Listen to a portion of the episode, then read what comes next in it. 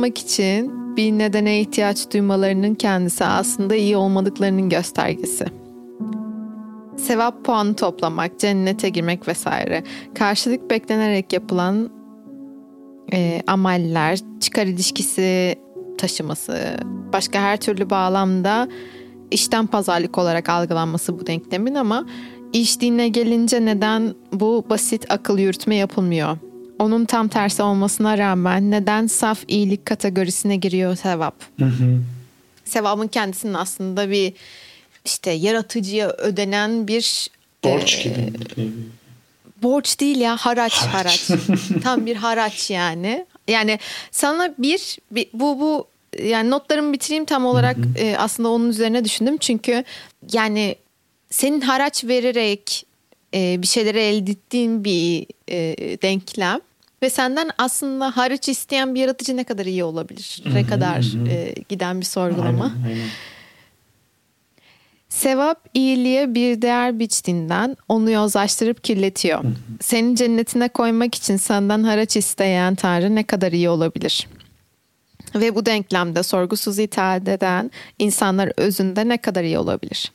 Bu basit akıl yürütme ile dünyadaki en içten pazarlıklı ahlaksız düzeneyi e, olduğu ayan beyan ortada olabileceği halde neden hala ahlak ile din eş anlamlı olarak kullanılıyor? Aslında taban tabana zıt olmalarına rağmen diye böyle bir e, notlar zinciri aslında. Yani e, o bu kadar tutarsız cümlelerin olmasının sebebi de düşünürken aynı zamanda yazmış olmam. O yüzden e, çoğu cümlenin şeyi e, bozuk düzeneyi ama totalde yani aslında sevabın ve yani o düzenin kendisinin yozlaşmışlığı üzerine.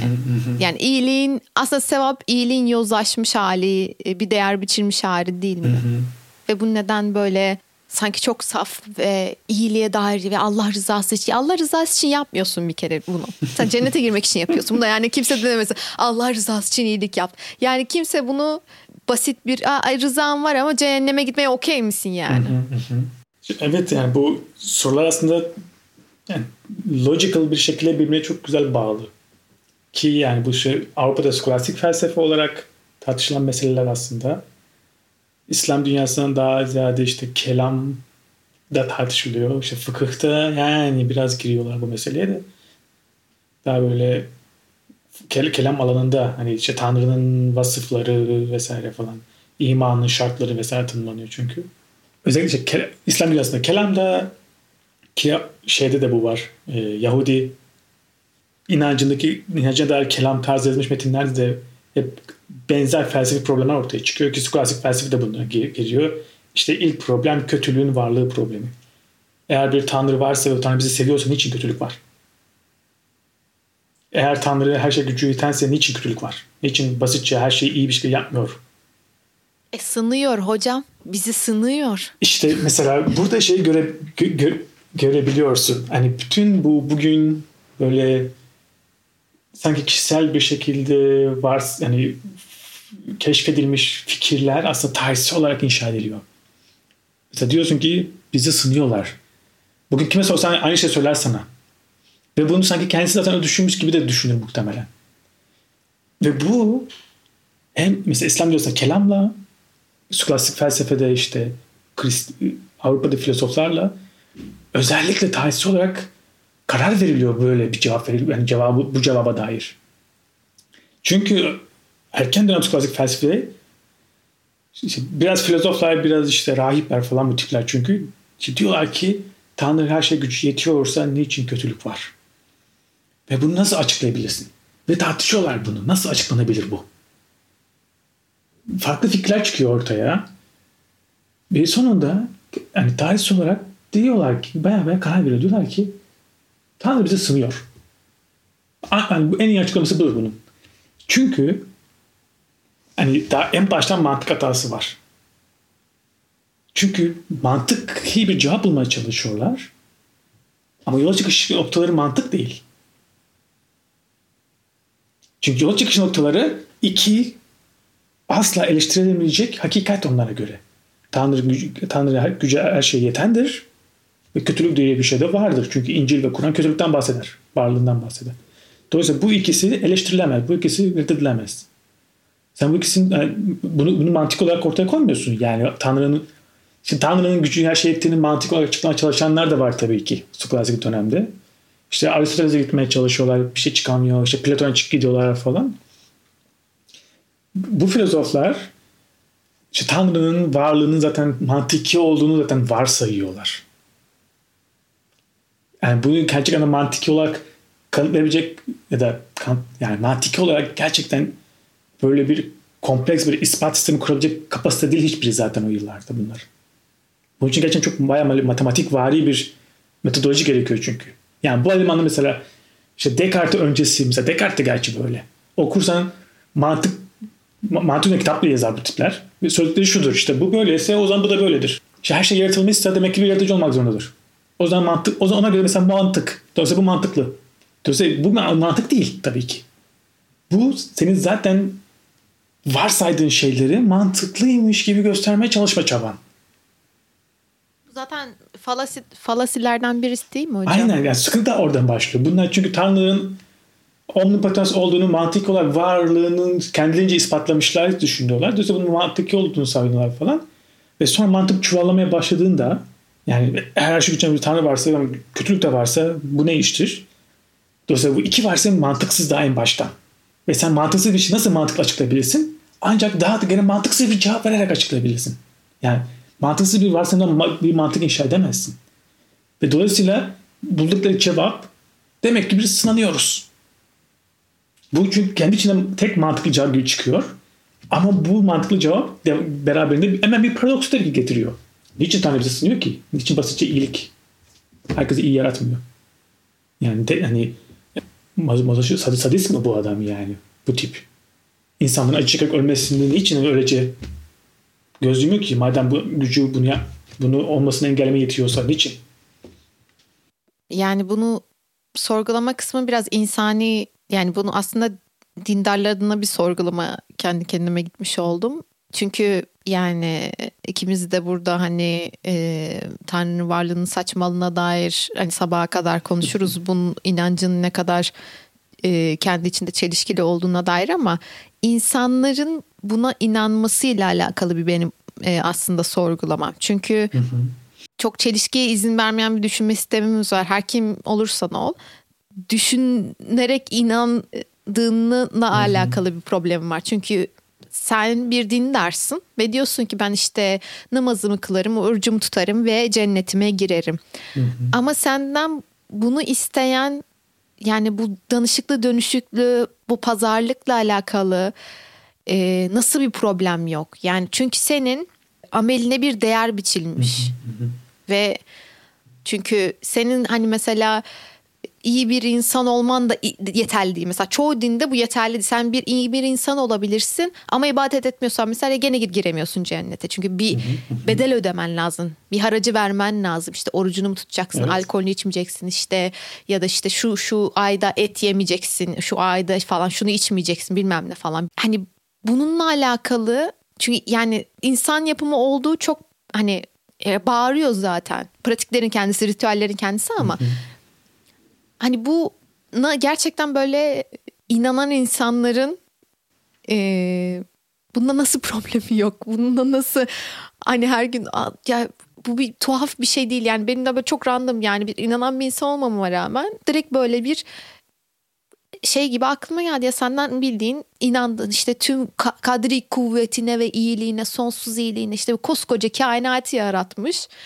Ama senin iyi bir olduğu iyi bir insan olduğuna ikna değil Neyle ikna? İşte o emal defterinde yazan e, yere çöküşün kaç kere işte yemek yemediysen onun işte sevap puanı bilmem kaçın üstündeyse bunu koyun cennetime. Bu iyiydi. Hani insanlar nasıl okey? Bu nasıl? Hani bir düşünceyi sevk etmiyor. Çünkü yani elbette ki yani hani inanıp da düşünen insan bunun üzerine çok ama var bir sürü de yani hani bilmem fıkıh bilmem ne profesör bilmem ne şeysi bilmem hani bunun üzerine düşünen insan yok da değil tam hani sıradan insan yoldan geçen insan namazımı kılarım işte şunu yaparım tam hani bunu düşünmüyorsun ama hani bu, bunun sorgulanmasının yapılmaması benim kendi o insana dair de çok şey söylüyor aslında. Dindar insana dair de çok şey. Hiç sorgulamadığına dair, azıcık bir akıl yürütme yapmamadığına dair ve gerçekten bu haraç sistemi olmasa sağa sola gidip insan öldürüp birilerinin hakkına girecek de bir insan yani. Bu öyle de tehlikeli bir insan. Evet yani aslında burada aslında de ipucunu verdin yani. Hani nasıl bu sistem kurulduğuna dair. Çünkü dediğim gibi mesela İslam alanından gidersek burası tam da fıkıhın işe dahil olduğu nokta. Çünkü bu kelam zaten daha erken dönemde yapılan bir mesele ya da bir aran, alan ve daha felsefi bir alan. Yani harbiden işte Tanrı'nın sıfatları, Tanrı her şey gücü yeter mi yetmez mi falan. Yani bu normal Müslümanların ilgisini çekmeyen bir mesele esas. Ama çok çabuk bir şekilde bu ilk dönem Müslümanlar şunu fark ediyorlar. Bu işte kelam tartışmaları işte Tanrı'nın ilkesi, Tanrı'nın ilkelerini bulmaya dair meseleler hiçbir pratik karşılığı yok. Bu tipler hala gidip birilerini öldürmeye devam ediyorlar. Çünkü bu ilkeler felsefi ilkeler. Kendi kendine ikna çalışabilirsin. Bundan biriyle tartışabilirsin. Ama bu ilkeler hiçbir yasa koymuyorlar. Felsefi tartışma. Tanrı gücü her şey yeter ama bizi ısınıyor. E, e işte yani buradan dolayısıyla senden hiç çok da kötülük yapma. Bu tabii ki işe yaramıyor. Ve işe yaramadığı noktada işte fıkıh devreye giriyor. O yüzden mesela fıkıhın gerçek anlamda kuruluşu neredeyse 100 yıl sonra İslam'ın ortaya çıkışından. Yani bir ilk, ilk bir 100 yıl, 100 yıla kadar gerçekten böyle basit ilkelerle işin içine çıkma, çıkacaklarını varsayıyorlar. Tanrı seni sınıyor, işte sevap point lazım sana. Böyle yap. Ve bu ikna olmuyor insanlar tabii ki buna. Adam diyor ki ben çalarım, çırparım, gücüm var. Kim keser bu işte tuhaf hikayeyi yani işte bir yerden sevap boyun gelecek de bilmem ne de falan. Ve dolayısıyla işte fıkıhta ilk olarak yapmak şey aslında bir yasa sistemi kurmak. Çünkü bu yasayı neye göre kuracak? Kelam ilkelerine göre kuracak. Dolayısıyla bu ilk fıkıhı gerçekleştiren de işte Kur'anlar ilk olarak kendisini kelamı kabul ediyorlar. Dolayısıyla mesela biz sınanıyoruz. Okey. Şunlar şunlar şunlar kötüdür. Bunları yaparsan cehenneme gidersin. Ama biz işi oraya da bırakmayız. Çünkü fıkıh, yasa kitabı, dolayısıyla ceza var. Dolayısıyla bunları bunları yaparsan cezasını bizi önce burada keseriz. Sonra Allah sana cennette ne yapar onu bizi ilgilendirmez. E, dolayısıyla çok spesifik şeyleri tanımlıyorlar mesela yasaya dair. Mesela fıkıhta işte fıkıhda yerden söylenen şeydir işte mesela işte, bir şey çalmışsındır işte bunun buna da mesela bir ceza söylemez fıkıh. Fıkıhta e, hudut denen bir kavram vardır mesela İslam konuda. Hudut. Sınır demek yani işte yok kalem olarak. Yaklaşık 4-5'tir bu hudutlar. Fıkıh der ki 5 tane hudut var. Bu hududu aşarsan ölüm cezası. Bu, hududu aşmadığın bölgelerde sana cezayı kadı verir. İşte adetini kırbaça mı yatırır, elini mi keser falan o kadını bileceği iş. Fıkıh bunu tanımlamaz yani. İşte hırsızlık yaptın elin kesilecek. Fıkıhta böyle bir şey yok. Ama fıkıh diyor ki işte Allah'ın varlığını reddedersen bu hududu aşmaktır. Dolayısıyla ölüm cezası vardır. Kadıya kalmış mesele değil bu. Allah'ın varlığını reddedersen public bir şekilde, açık bir şekilde ölüm cezası var. Bitti. Hiçbir kadı seni kurtaramaz bundan. Dolayısıyla mesela niçin böyle bir yasa koyulmuş ve sadece bir yasa da değil bu. Hudut olarak tanımlanmış. Allah'ın varlığını reddedemez. Ve ne oluyor biliyor musun sonrasında? Mesela bu erken dönem kelam tartışmaları işte Allah'ın vasfını tartışıyorlar ve Allah'ın varlığını da ispat etmeye çalışıyorlar ya. Bir şeyin varlığını ispat etmek için önce olmayabileceğini varsaymak zorundasın. Ve birçok kelam yapma, yapan sonra yani fıkıh geliştikten sonra kelam yapanları öldürüyorlar. Diyorlar ki sen Tanrı'nın varlığı, Allah'ın varlığını biz açıklamaya çalışıyorsun ama yani sen ancak Allah'ın Allah'ın var olmayabileceğini varsayarak bunu yapabilirsin. Sen o zaman Tanrı'nın var olmayabileceğini mi söylüyorsun bize? Adam diyor ki mesela ya ben bunu yani varsayıyorum ama ben zaten olmadığını kanıtlamaya çalışıyorum. Sen Allah'ın var olmadığını söylüyorsun bize. Eleman diyor ki söylemiyorum. Böyle bir şey olabilir ama değil diyorum. Mesela hukuk göre hayır böyle bir şey de söylemezsin ve öldürüyorlar adamları. Yani kelam kendi ayağını sıkıyor bir noktada. yani fıkıh kelamdan çıkıyor. Sonra fıkıh bir, bir noktada o yüzden mesela şey kavramı da vardı mesela içtihat kapısı kapandı diye böyle bir kavram çıkıyor sonra ortaya. Bu esasen fıkıha dair bir kavram. İşte içtihat yorum demek yani yeni yeni bir şey yorum demek. Bu aslında kelama dair de söylenir. Yani kelam bitti. Yani ilk fıkıh kitapları çıkana kadar tartışıldı. Fıkıh kitaplarından sonra kelam bitti. Artık tartışamazsın. Artık Allah'ın varlığını kanıtlayamaya, kanıtlayamaya, kanıtlayamaya çalışamazsın. O bile yasak yasa mantığı tam da böyle şeylerle geliyor. Diyor ki işte Allah'ın varlığını sorgulayamazsın bile yani. Çünkü sorgulamanın kendisi Allah'ın var olmayabileceğini varsaydığı için ölüm cezası. Ama bu tabii çok hardcore. Ve bu hardcore durumu yumuşatmak için işte fıkıh çok spesifik yollara gidiyor. İşte ibadete gidiyor mesela. Orijinal kaynaklarda ibadet ne? Yok böyle bir şey. O yüzden işte bugün İslam denildiğinde aslında bahsedilen şeylerin %90'ı fıkıh. Yani Kur'an'a bakarsan ne ibadetten doğru dürüst bahseder, işte ne namazdan doğru dürüst bahseder. Çünkü bunların hepsi fıkıhla birlikte icat edilen şeyler. Dolayısıyla fıkıh icat edenler diyorlar ki biz bu elemanları öyle bir sistem içerisine koyalım ki ibadeti icat ediyorlar.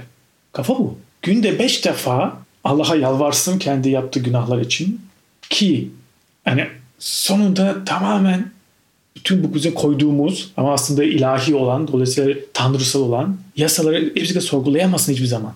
Yani ibadet... Meşgul edelim yani. İbadet, hani ibadet gayet böyle spesifik bir şekilde tanımlıyorlar. Hani mesela niye günde beş defa? Mesela çok erken fıkıh tartışma bunun bir tartışması var. Az yaparsak bunlar azıtır. Çok yaparsak boğulur. Beş yapalım bunu. O yüzden mesela bugün sorsam bir Müslümana işte beş vakit namaz bu imanın şartıdır yani. Birazcık sorgulayıcı böyle sorgulasan kesin zaten Kur'an'da da vardır der yani sana. E Kur'an'da yok ama. Yok tabii ki. Çünkü bugün insanların İslam İslam sandığı şey %90 Kur'an'da yok. Bu değil ki Kur'an aslında güzel de fıkıh bozmuş. Yani Kur'an da ayrı, ayrı bir dünya zaten.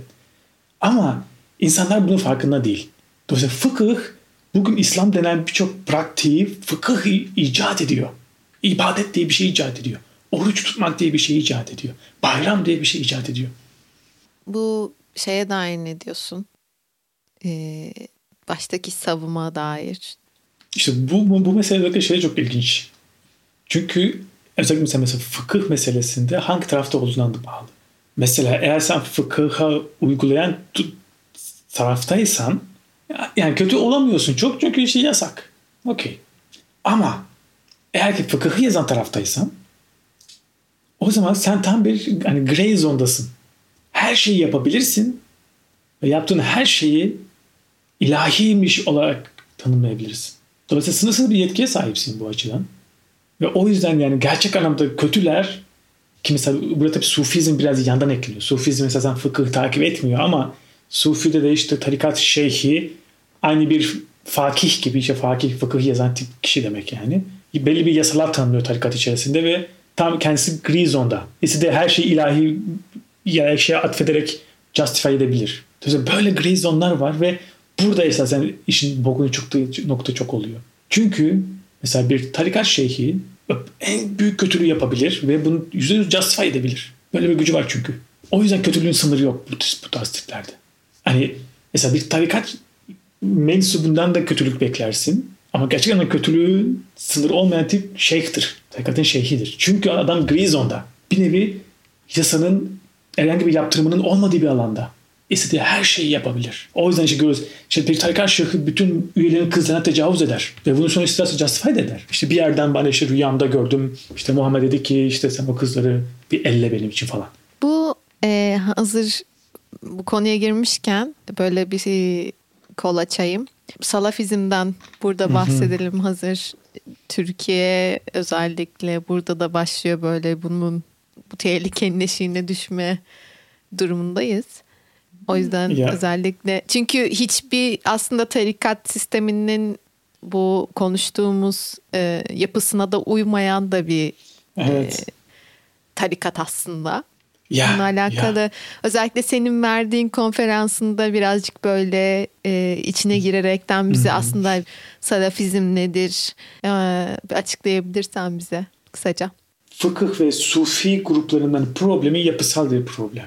Yani gerçekten iyi niyetli bir şık olabilir. Tarikat üyelerini iyiliğe yöneltebilir. Teoride mümkün.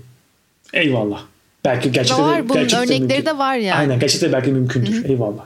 Ama sıkıntı şu, sistem işte şıha öyle bir rol veriyor ki adam gri zonda istediği her şeyi yapabilir. İyilik de yapabilir sınırsız bir şekilde. Kötülük de yapabilir sınırsız bir şekilde.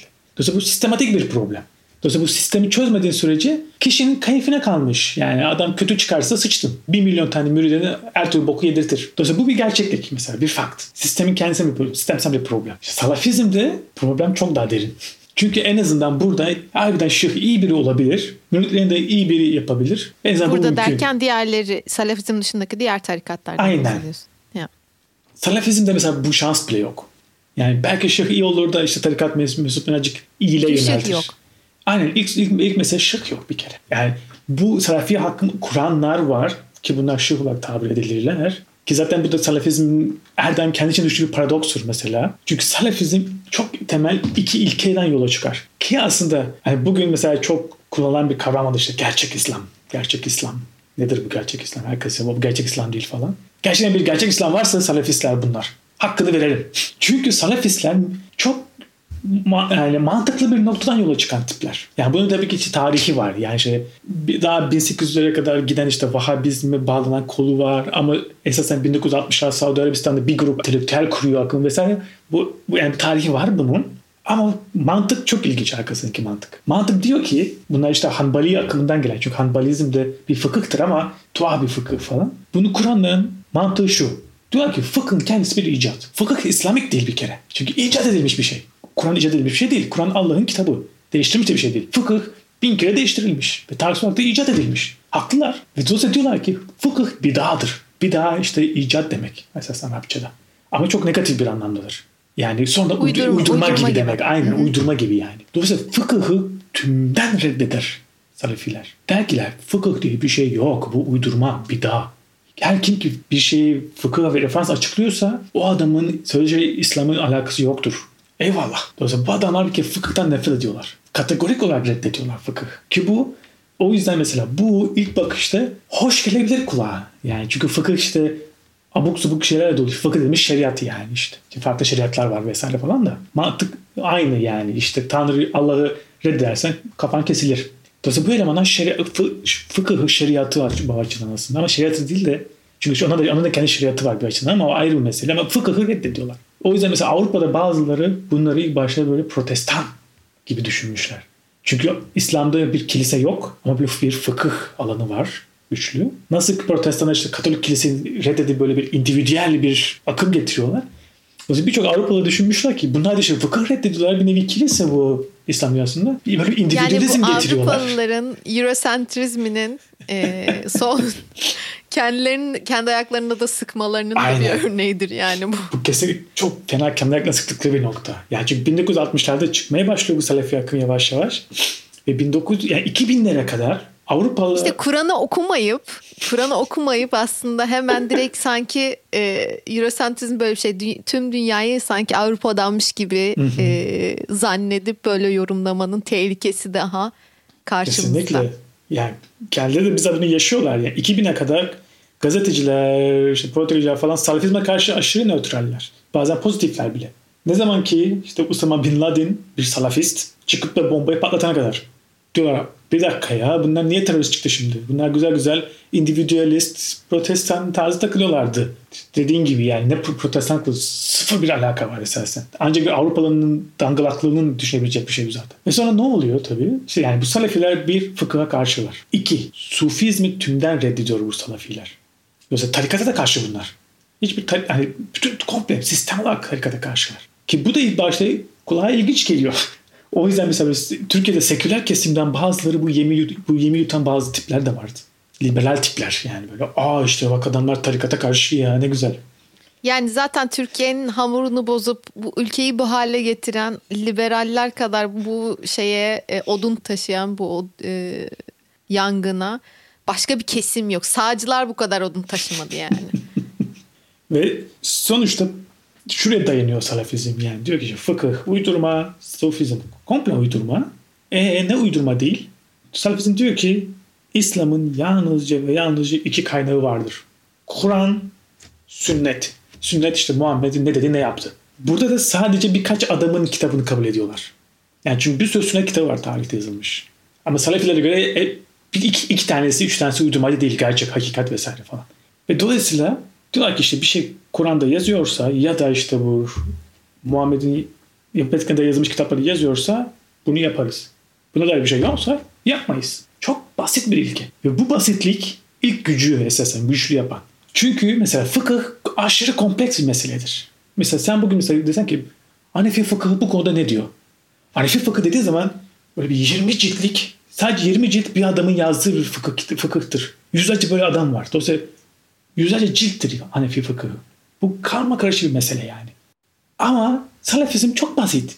Hiç dolayısıyla fıkıh kompleks olduğu için hiç fıkıhta bunun tanımı da vardır. Meselelere de Müslüman karar veremez. Karar verme yetkisi yoktur. Hakkı yoktur. Diyelim ki mesela hudut bir Allah'ın varlığını reddetti. Bir Müslüman bu konuda hiçbir şey yapamaz. Ancak fakih, yani fıkıhı yazan kişi ve kadı bir şey yapmaya hakkındır. Çünkü sadece onlar fıkıhı anlayabilirler. Dolayısıyla fıkıhta gayet ne bir şey tanımlanıyor. Normal bir Müslüman fıkıh anlayamaz. Anlayamayacağı için fıkıhın hiçbir hükmünü gerçekleştirmeye hakkı da yoktur. Müslüman gidip alime sormak zorundadır bir şey. Alimlere bırakmalıdır. Aynen. Aynen. O yüzden alimin tüm güç alimdedir yani. O yüzden mesela fıkıh geleneği her daim tabii ki sultanlarla beraber yürümüştür. Sultan bir şey yapmak ister. Gider der ki fakir ben bunu yapacağım. Fakir de onun ne kadar İslamık olduğunu yazar fıkıh kitabına ve sultan bunu yapar. Bitti. Ve ikinci olarak böylece sultan bütün gücü fakihin fakih de kendi elinde toplar ve sonunda bütün güç onun elindedir. Tamamen legal bir şekilde. Dolayısıyla bireylerin hiçbir gücü yok. Hiçbir hakkı bile yok doğru dürüst. Alimler. Her şey onlara ait. Onlar zaten sadece onların anlayabilecek kompleksitedir bu. Salafizm diyor ki alim diye bir şey yok. Her birey gidecek Kur'an okuyacak, gidecek sünneti okuyacak ve yapacak. Ve bu da ilginç tabii burada. Aynen. Fıkıhta içtihat vardır. Neden? Neden bu kadar karmaşık fıkıh? Bir şey yaşanır, bin türlü fikir gelir. İşte Al Gazali göre Az Gazali böyle söylemiştir ama İbn Rushd bu söylemiştir, o bunu söylemiştir, bunu söylemiştir. Fıkıh uzar da uzar. Hepsi içtihat yapar. Salafizmde içtihat komple yasak. Kur'an'ı yorumlayamazsın. Çok net yasak yani. Ve bu çok ilginç noktalara gelen bir şey. Mesela Kur'an'da diyor ki işte böyle böyle yaptılar ve Allah öfkesini gönderdi onlara. Mesela kelamda, fıkıhta derler ki Allah'ın böyle insani vasıfları yoktur. Absürt çünkü yani Allah insani bir figür değildir. Dolayısıyla Allah öfkelenmez. Dolayısıyla eğer Kur'an'da işte Allah onlara öfkesini gönderdi diyorsa biz bunu metaforik olarak anlamalıyız. Deyip yorumlarlar bunu. Ve Salafizm der ki hayır yorum komple yasak. Eğer Kur'an diyorsa ki Allah öfkesini gönderir demek ki Allah öfkelenir. Bitti. İşte burada tehlike başlıyor. Kur'an'ı tamamen literature, yani literally anlamak zorundasın. Yorumlayamazsın. İşte fıkıh Kur'an'ı eğip büker ve bunu bilinçli olarak da yapar. Çünkü Kur'an bazı konularda aşırı agresiftir. Çünkü mesela işte fıkıh hudutları tanımlar falan birçok Kur'an'da ki birçok şeyi yumuşatır fıkıh. Mesela Kur'an'da der ki e, işte savaş oldu gittiler işte şu şeydekileri öldürdüler. İşte fıkıh der ki ya aynen tabii o döneme dair bir savaştı. Bu demek değil ki biz gidip hemen önümüze geleni öldüreceğiz. Öyle bir şey yok. Bunu biz metaforik anlamalıyız. Burada kastedilen olur da bir savaş dönemi olursa işte ümmeti korumak için şöyle bir şey olursa falan böyle uzatırlar meseleyi ve sonunda Kur'an'ı yumuşatmış olurlar. Çünkü Kur'an'ı böyle bir uygularsan vahşet mi olur? Ve fıkıh bunun farkında fıkıh yapanlar bu vahşeti yumuşatırlar. Çünkü sürdürülebilir değil. Sen böyle bir vahşetle bir toplum yaratmaya çalışırsan yaratamazsın. Kan gövde götürür sadece budur ulan. Ve bu olmasın diye fıkıh Kur'an'ın bir metafor olarak alır. Ve her bir Müslümana Kur'an'ı okumayı şart koşar, anlamayı yasaklar. Kur'an'ı anlamak yasaktır. Mesela bu, bu çok söylenmez. Bir Müslüman... Ya bu mesela Türkiye'de de böyle işte Arapçasının okunur işte Arapça öğrenilir evet. ve okunur ama asla tercümesi ne dediği mesela bilinmez bu... mesela işte ezan mesela işte Arapça okunur. Dualar hep Arapça okunur ama kimsenin ne söylediğini bilmez okurken. Mesela bu çok büyük bir skandaldır mesela İslam tarihinde. Arapça Türkçe çevrilmesi ve Türkçe yani çevrilmesi değil mealinin de yazılması. Yani ne anlama geldiğini. Çünkü mesela bizde 1923 30'larda yapılıyor bu Türkiye'de ve Türkiye ilk yapan bunu Arapça dışında bir dilde. Çünkü mantık çok basit 1930'larda. Diyorlar ki ki bu da ikili hikayesi de ilginç. Bu fıkıhlar falan çok fakihler, çok güçlü alimler falan. Ama biz şimdi sivil bir sistem getirdik. Ama bu insanlar hala şeriatı takip devam ediyorlar. Dolayısıyla biz bu fakihlerin gücünü kırmak için Kur'an'ı tercüme edelim. Mealini de yazalım ne anlama geldiğini. İnsanlar yalnızca Kur'an'ı okusunlar. Aslında ezanın Türkçe okutulmasının ilk başta sebebi de değil mi? Evet.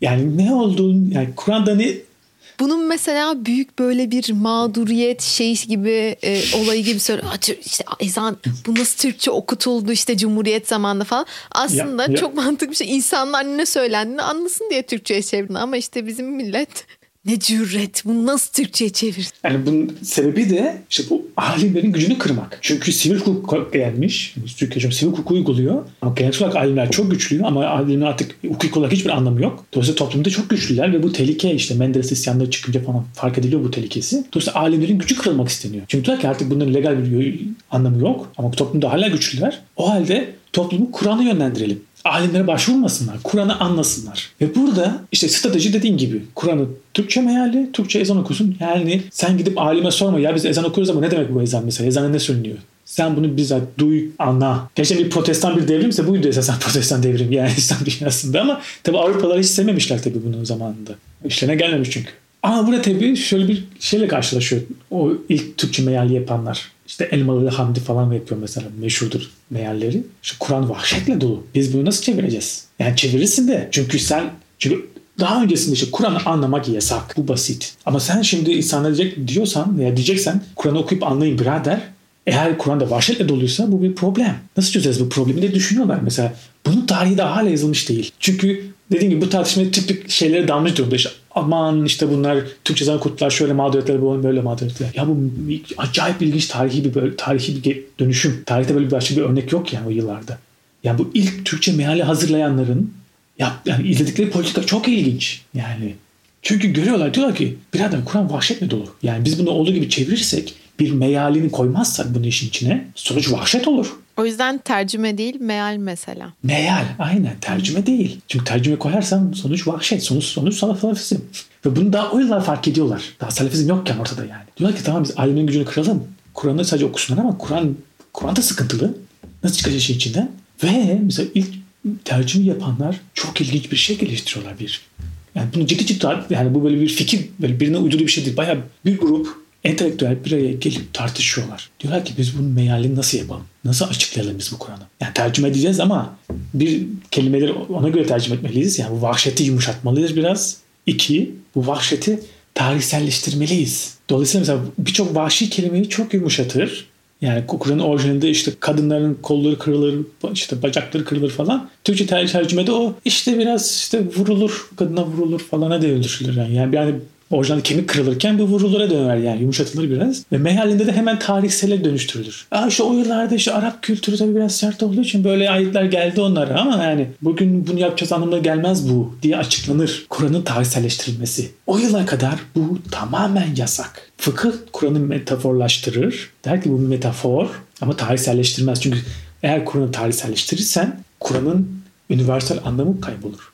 Çünkü bütün fıkıh Kur'an'ın universalizmine dayanır. Kur'an Allah'ın gönderdiği her daim geçerli bir kitaptır. Eğer sen dersen ki hayır birader o dönem için gönderildi çünkü o dönem öyle problemler vardı. Dolayısıyla Kur'an universal değil. Kur'an'ın mesajı universal. Bunu ilk söyleyenler bu Türkler. Bu Türkçe meali yapanlar. Ve dolayısıyla bütün bu vahşeti yumuşatıyorlar. Tarih, Kur'an'ı tarihselleştiriyorlar ki o yüzden Araplar derinden nefret ederler, ederler hala bugün. Çünkü Arap dünyası hala ve hala tabii Kur'an universaldır, tarihsel değildir. Ama bu ilk, ilk yani kurucular diyeyim ilk bunu cesaret edebiliyorlar bunu söyleme o yüzden. Tabii Kur'an tarihsel. Dolayısıyla universal değil. Önemli olan Kur'an'ın mesajı. Dolayısıyla meallerde diyorlar işte ya burada işte Kur'an diyor işte bunlar öldürüldü falan falan ama bu aslında o dönemde bir savaş oldu. O savaşa dair gönderildi. Aslında burada demek istenen şu. İşte savaş durumunda böyle olur ama siz barış yapın. Mesela görüyorsun varılan noktayı. Kur'an'da kırıl, kır, yani kan dökülüyor falan ama Türkçe'de mealine falan geldiği zaman barış yapın. Mesela buna da mesela fıkıhta çok ilginç örnekler var. Mesela oluyor bazen adam Kur'an'da diyor ki işte, işte Yahudilere öldürülmüş. Kur'an diyor ki işte Yahudileri kesin diyor işte yani bu hikaye var kesin dair. Ben bir Yahudi gördüğünde kesiyor adam. Kadıya gidiyorlar. Kadı diyor ki sen Kur'an'ı öyle kafana göre uygulayamazsın. Yani fıkıh gayet açık söylüyor yani. Kur'an'ın dediklerini kafana göre yapamazsın. Yasak. Ve Salafizm diyor ki tam olarak Kur'an'ın dediğini yapmak zorundasın. Kelime kelimesine. Yorumlayamak yasak çünkü. Dolayısıyla Kur'an diyorsa ki ya da yani Kur'an birçok şey aslında değmiyor. Çünkü Kur'an bir yasa kitabı değil. Kur'an bir hikaye kitabı. Hikayeler var. Ve sıkıntı şu bu hikayeleri yasa gibi olarak, yasa olarak kabul ediyor Salafizm. Çok tehlikeli bir nokta çünkü Kur'an aslında vaka based. Yani vakalar bir şeyler oluyor ve onun üzerine yazılıyor aslında olan şeyler. Ve bunun yasa tarihsel... olarak alınması. Aynen. Bunun yasa olarak alınması çok tehlikeli özellikle günümüzde. Evet. O yüzden işte tamamen arkaik yani bu salafizm. Çünkü işte Kur'an'da dediğim gibi savaşlar var. Ta Allah öfkeleniyor birilerine işte e, işte gay yani şey, homoseksüellere işte ceza gönderiyor Allah. İşte bu Sodom hikayesi vesaire falan. O yüzden mesela salafizmde eğer bir homoseksüel görürsen Allah ona ceza göndermiş demek ki sen de onu cezalandıracaksın. Hikaye öyle hikaye. Aslında dediğim gibi bu tarihsel bir hikaye. Bitti. Bunu yorumlayamazsın. Bu tarihsel bir şey de değil. Universal. Dolayısıyla Kur'an ona göre universal, yorumlayamazsın, tarihselleştiremezsin. Olduğu gibi uygulayacaksın. En büyük tehlikesi bu. İkinci büyük tehlike bir alim sınıfı yok, bir fıkıh yok. Her bir individüel Kur'an'ı uygulamak Ceza kontrol mekanizması hiçbir şekilde yok. Hiçbir şey yok. Kadı da aynı şekilde executor'da. Yani sen diyelim ki işte bir e, şarap içen biri gördün. Sonra baktın ki Kur'an'da işte, işte alkol yasaktır. Onu gidip öldüreceksin. Dolayısıyla bunu alime de sormaz. Soramayacak. Yani sor, soracak bir alim yok bunu. Ya işte alkol içimin cezası var mıdır, nasıldır falan. Kur'an'da gördün, bitti. Dolayısıyla her bir birey her şeyi yapabilir bu adamlar. Çünkü Kur'an vahşet hikayeleri dolu. Yani bu sadece Kur'an'da değil, İncil de vahşet hikayeleri dolu. Tipik yani bu monotez dinlerin tipik şey. Çünkü hikayeler aynı hikayeler yani İncil, Tevrat, Kur'an'daki hikayeler aynı hikayeler. Ve bunlar vahşetle dolu. Yani Sodom'a gönderilen işte Tanrı onları cezalandırır işte bir savaş olur işte Müslümanlar işte işte Müslüman olmayanları keserler falan. Dolayısıyla bir hikaye var. Müslümanlar Müslüman olmayanlar işte hani Mekke'li Mekkeli işte Medineliler işte Mekkelileri öldürüyorlar. İşte meşhur hikayeler falan yani. Neden? Çünkü Müslüman değiller. Dolayısıyla bitti. Çünkü mesela bugün Salafiler bir ayrım yaparlar. Ehli sünnet olanlar vardır. Yani işte peygamberin sünnetini takip edenler. Bir de ümmet vardır ümmet işte kendi Müslüman sanan ama hala işte fıkıhla falan kirletil, kafası kirlenmişlerdir onlara göre. Dolayısıyla onları öldürmezler çok. Kendini ehli sünnet kabul ederler ve şeyi kabul ederler. Bizler de derler çok azız. Maalesef hala kendini Müslüman sananlar işte fıkıhla falan kirletiyorlar kendi akıllarını. Ama okey. Direkt onları öldürmeyelim şimdilik. Çünkü Kur'an'da buna dair pek bir şey yok. Ama Kur'an'da işte Müslümanları öldürmek var. Ve dolayısıyla diyelim ki ben bir Müslüman olmayanı öldürmek istiyorum bir bomba koyup. Onunla birlikte diğer Müslüman da ölecekse çok da sorun değil. Çünkü Kur'an'da buna dair bir şey yok. Kur'an demiyor bir Müslüman olmayanı öldürme, öldürürken başka bir Müslüman sakın öldürme diye. Dolayısıyla bu tehlike, ikinci, ikinci tehlike de burada ortaya çıkıyor. Yani Kur'an çok spesifik hikayelerle dolu. Dolayısıyla bugünkü birçok kompleks şeyler hiçbir şey Kur'an'da. Dolayısıyla sen her şeyi bugün yapabilirsin. Çünkü Kur'an bunu yasaklamamış. Ve işte salafizm hatası da burada esasen. Çünkü salafizm sürekli işte akıllı yasaklar, mantığı yasaklar, yorumlamayı yasaklar. Hayır yalnızca Kur'an'ı uygulayacaksın, Kur'an'ı uygulayacaksın. Ve sonra ne yap Çünkü diskursu şudur salafizmin. Biz universaliz. Bizde öyle bireysel yorum yoktur. O yüzden şeydir. Yani, o yüzden alime de gerek yoktur onlara göre zaten. Hani Kur'an'ı okuyacaksın, sünnet okuyacaksın, bitti. Ama işte kendi içsel problemde şu da ortaya çıkıyor. Kur'an ve sünnet çok spesifik hikayeler dolu ve bugüne dair birçok şeyi Hiçbir referans yok. Mesela araba kullanmak. Kullanalım mı kullanmayalım mı? Kur'an'da buna hiçbir şey yok. Ne yapacaksın? Kimi selefiler diyorlar ki Kur'an'da bir şey dememiş o zaman yapmayalım. Kullanmayalım. Araba kullanmak yasak. Çünkü Kur'an'da bir şey, böyle bir şey yok. E başka selefiler diyor ki Kur'an'da arabanın yasak olduğundan dair bir şey de yok. O zaman kullanalım. E hani bir yorum yasaktı? Biri diyor ki araba kullanmak haramdır. Biri diyor ki araba kullanmak haram değildir. Ama tehlike bu söylemin kendisinde. Yani mesela adam diyor ki mesela araba kullanmak. Kur'an'da araba kullanma der bir şey yok. O zaman araba kullanmayalım. Bu tamamen bireysel bir tercih. Ama adam bu bireysel tercihini universal bir yasa olarak yorumluyor. Çünkü salafizmde yorum yasak. O böyle bir sonuca vardıysa bunun kişisel yorumu değil. Bu universal. O zaman bu adam mesela bütün araba kullananları öldürmeye başlayabiliyor. Böyle örnekler de var. Salafizme tamamen mümkün. Ve bu çok tehlikeli yapıyor bugün salafizmi. Çünkü her birey dediğim gibi tam bir saatli bomba. Çünkü Kur'an terör hikayeleriyle dolu. Kesip biçmeyle dolu. Yani tehlikesi bu, bu tiplerin. Yani bu bir şey değil yani. Şimdi dini bir akım vesaire falan. Yani Avrupa'da hala var böyle mallar. Yani bu ve işte Türkiye şu an çok başlangıçta yani. Türkiye'de şu an salafizm babalar gibi yayılıyor. Doğru dürüst bir tedbir de alınmıyor. sıkıntılı nokta bu insanlar aktif e, hale geçmesi yaşadıkları yerdeki o polis kontrol, güvenlik seviyesinin düşmesiyle Kesinlikle. e, orantılı. İşte o Boko Haram'daki gibi. Yani o Kesinlikle. güvenlik seviyesi düştüğü anda zaten aktive e- edebiliyorlar kendilerini. Çünkü diğer türlü Aynen. ceza vesaire e, sonuçlarla dolu. Ama Türkiye'de şu anda Aynen. o güvenlik e, çok düştüğünden dolayı e, sivil güvenlik Evet. O çok büyük tehlike. Yani dediğim gibi Avrupa'da bunlar hala çok etkin ama Avrupa'da ama bir şey yapamıyor. Çünkü polis var. aynen gizli e, polis bunları deli gibi takip ediyor. İşte polis tehlikesi var Aynen. vesaire. O yüzden dediğin gibi işte Kuzey Nijer'de pırtlıyor bunlar. Çünkü Kuzey Nijer'de işte iç savaş çıkıyor bilmem ne. İşte Kuzey Suriye'de pırtlıyor bunlar. Çünkü nerede bir kontrol mekanizması düşüyor bu işte bekleyen hücreler aktif oluyorlar. Dolayısıyla Türkiye'de bunlar yayılıyor. Hala çok yaygınlar. Ve bu önü- önüne geçilmiş de değil. Yani çünkü devletin bunlarla bazı çıkarı var ve vesaire vesaire. Bunu aynen sen söylemiştin yasaklayan gerçekten ülkeler var salafizmi. Aynen. Yani çünkü daha baştan tehlikenin farkına varıp bunu bir terörist ideoloji olarak tanımlayıp baştan yasaklayanlar var ve böyle olunca yayılamıyorlar tabii ki. Çok kısıtlı kalırlar vesaire. Ama sen eğer bunu bir dini akım gibi tolere edersen ve sonuçta dediğim kontrol etmesi, bir sistem olarak kontrol etmesi çok zor. Çünkü gerilla. Çünkü yani bir hiyerarşi yok. Aynen. Mesela bir tarikatı kontrol edersin. Şıhın işte bir seks kasetini bulursun. Şık dersin elindedir. Salafizmde böyle bir şey yapamazsın. Bin tane salafizm varsa, salafist varsa biri de ayrıdır. Sen birini de tek tek bulup kontrol etmek zorundasın. Veya işte sayı 2000'e 3000'e falan çıkmaya başladığı zaman boku yedin. İşte bazı ülkelerde, mesela Türkiye'de henüz patlama seviyesinde değiller kendilerini. Çünkü hala bir kontrol mekanizması var. Ama yani ara ara aktifleşiyorlardı. Bazen oldukları da var falan. Çünkü zaten Kuzey Suriye sınırı yol geçen hanı yani. Kim nereye giriyor belli değil falan. Dolayısıyla Türkiye'de yani günün birinde işte bu hükümete al gülüm ver gülüm seviyesindeler. Mesela neden? Yani bireyler aynen. Her birey kendince aktif vesaire falan. Ama önemli figürler de var mesela salafizmde. Bunlar işte bu preacher'lar yani bu salafizm propagandasını özellikle yapan tipler.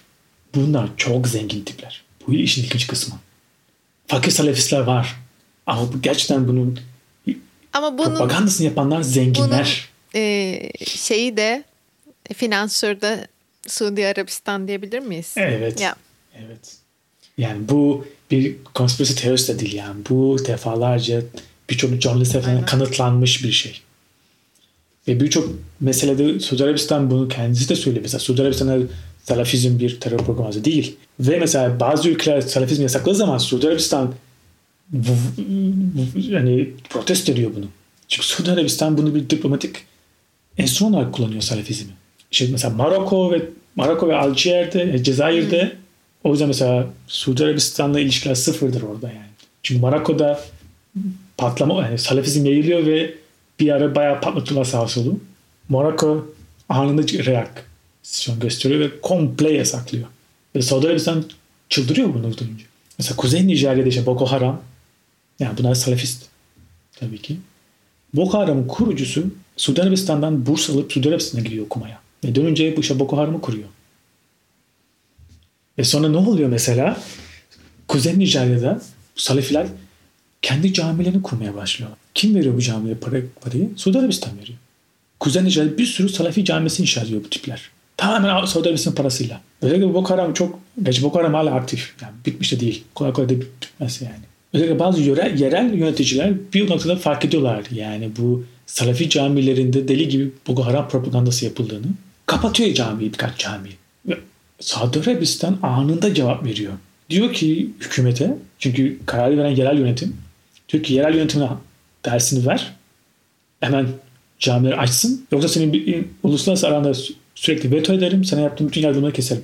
Ve sonra camiler tekrar açılıyor. Sen o zaman şimdi Nijerya tam bir failed story yani. Adamın hiçbir şansı yok. Sen açık açık Salafi camilerinde propaganda yapılmasına izin veriyorsan hiçbir şansın yok. 2009'larda mesela işte yok bir böyle military, military operation yapıyor Nijerya.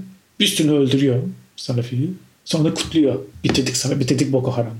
İki yıl sonra hiçbir şey olmamış gibi gene Salafiler yayıyor tabii propagandayı ve gene bir sağ sol patlamaya devam ediyorlar.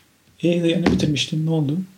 Türkiye'de var mı cami? Türkiye'de mesela onun tartışması şöyle oldu. Camileri yok. Tabii şimdi Türkiye'de tarikat kültürü çok güçlü.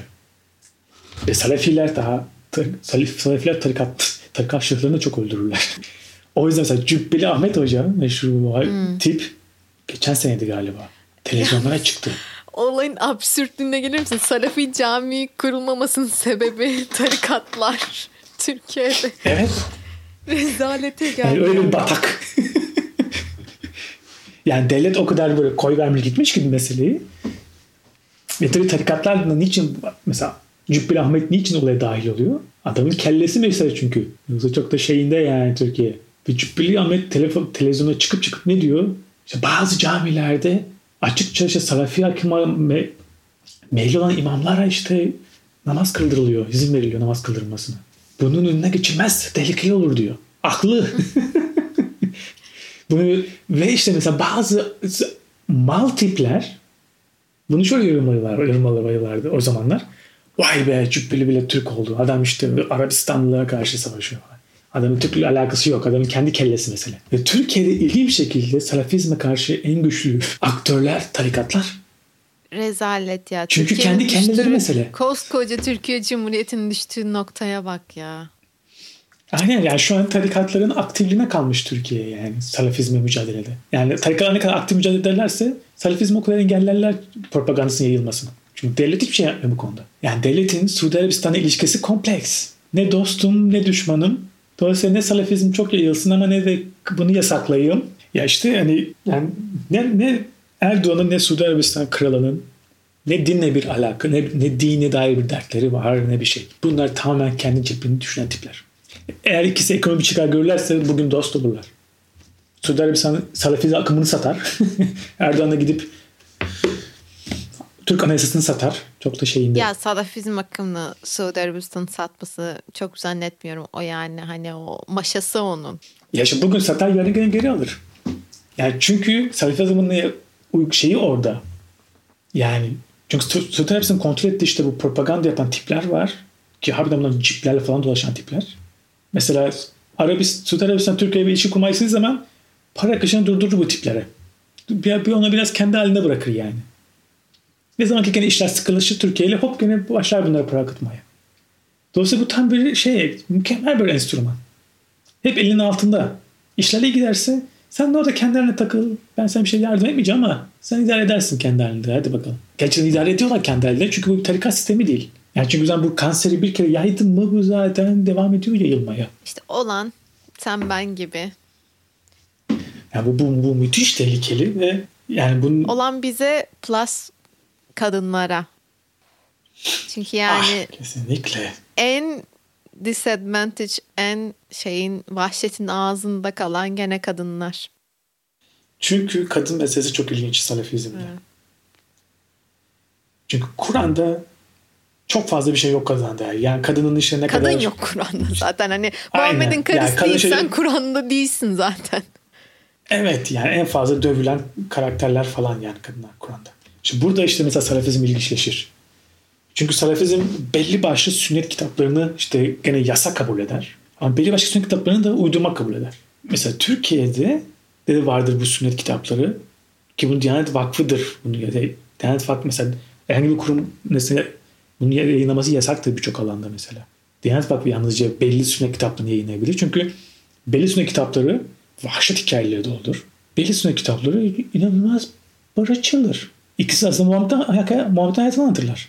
Mesela bazı sünnet kitaplarında Muhammed eşlerini hiçbir zaman dövmemiştir. Onlar her daim güzel konuşmuştur. Hediyeler vermiştir. Ay benim, Onların fikirlerini benim sormuştur. Tezimde baktığım kaynakların arasındaki uçurumu o kontrastı bir görsen yani aklın durur. Hani bu aynı insan diyemezsin yani. Şimdi mesela onun da tarihi çok ilginç. Mesela çünkü işte 1930'larda işte Arap hani Kur'an'ın meali yapılırken işte nasıl Kur'an'ı bir anda böyle bir mesaj önemliye çevirenler sünnete de el atıyorlar tabii. Yani inse bir bizde herhalde bunun biraz böyle şeyini e, kaşıyan e, yüzeyini kaşıyan Turan Turan Dursun muydu ismi? Turan ya. Dursun aynen. Aynen mesela o ki yani esasen bu Türkçe mealleri yapanlar Turan Dursun'un tarafından gelenler. Şimdi 1930'larda onları kimse öldüremedi. Ama işte Turan Uzun 70'ler 80'lerde artık öldürülüyordu bunlar. Yani böyle bir büyük bir kaybediştir yani bu Türkiye Aynen. için. Yani bu, bu jenerasyon böyle bir kaybedildi. Neden? Çünkü mesela bu Türkçe Kur'an'ı mesela mealini yapanlar vesaire. Bunlar hala ve hala aslında işte dini bir şekilde barışçıl bir şeye dönüştürmeye inanan tiplerdi. Çünkü din sosyal toplum için önemli. Biz bunu komple kaldıramayız. Ama bunu olabilecek en minimal, en barışçıl bir şeye evrirelim. Ve dolayısıyla mesela Kur'an'ı me talihsizleştiriyorlar. Bunu yapıyorlar da gerçekten. İkinci konu sünnet. Çok sünnet kitabı var ve bunlar da Türkçe çevrilmeli tabii. Yani bu sünnet kitapları çok vahşetle dolu. Eğer biz Kur'an'ın mesajının barış ve sevgi olduğunu söyleyeceksek Muhammed'in hayatı da barış ve sevginin olduğu bir hayat olmalı. Ama biz sünnet kitaplarının çoğuna baktığımız zaman Muhammed karılarını sabah akşam dövüp duran bir tip. Ne yapacağız? Muhammed'i en barışçıl, sevgi dolu tasvir eden parçaları alalım. Biz de bir şeyler ekleyelim sonra. Ve yeniden sıfırdan böyle güzel bir sünnet kitabı yazalım. Tek bir kitap değil de yani böyle kitaplar yazılıyor falan. Ve dolayısıyla gayet bilinçli bir şekilde bir anlatı çıkartılıyor Muhammed hayatına dair. Muhammed eşlerine saygı duyan, onların hakkı, onların işte fikirlerini soran, iyi davranan biri oluyor. Yani bu icat ediliyor bu. Oysa tarih olarak böyle bir şey yok. Sen eski sünnet kitaplarına bak bakalım. Yani Muhammed neler yapıyor yani. Hani kemik kıran, kemik kırma hikayeleri falan dolu yani. Mesela gene haklılar. Salafizm diyor ki şu şu sünnet kitapları ilk yazılan sünnet kitapları. Dolayısıyla en, en doğru bunlar olmalı diyorlar. Son, sonra, sonra yazılanlar uydurmacı olmalı. Dolayısıyla en erken yazılmış sünnet kitaplarını kabul ediyorlar yasa olarak. Ve en erken yazılmış sünnet kitapları vahşetlerle dolu. Yani Muhammed sabah akşam karılarını döven, kemiklerini kıran, işte Yahudilerin kafasını kesen, işte Müslümanları öldürülmesinin ne kadar güzel olduğunu anlatan bir tip. Bir tane barış sevgi şey bulamazsın bu sünnet kitaplarında. Dolayısıyla Salafizm'e göre bu, sünnet kitapları da yasa kitabı olduğu için Muhammed karılarını dövmüş. Demek ki biz de karılarımızı döveceğiz.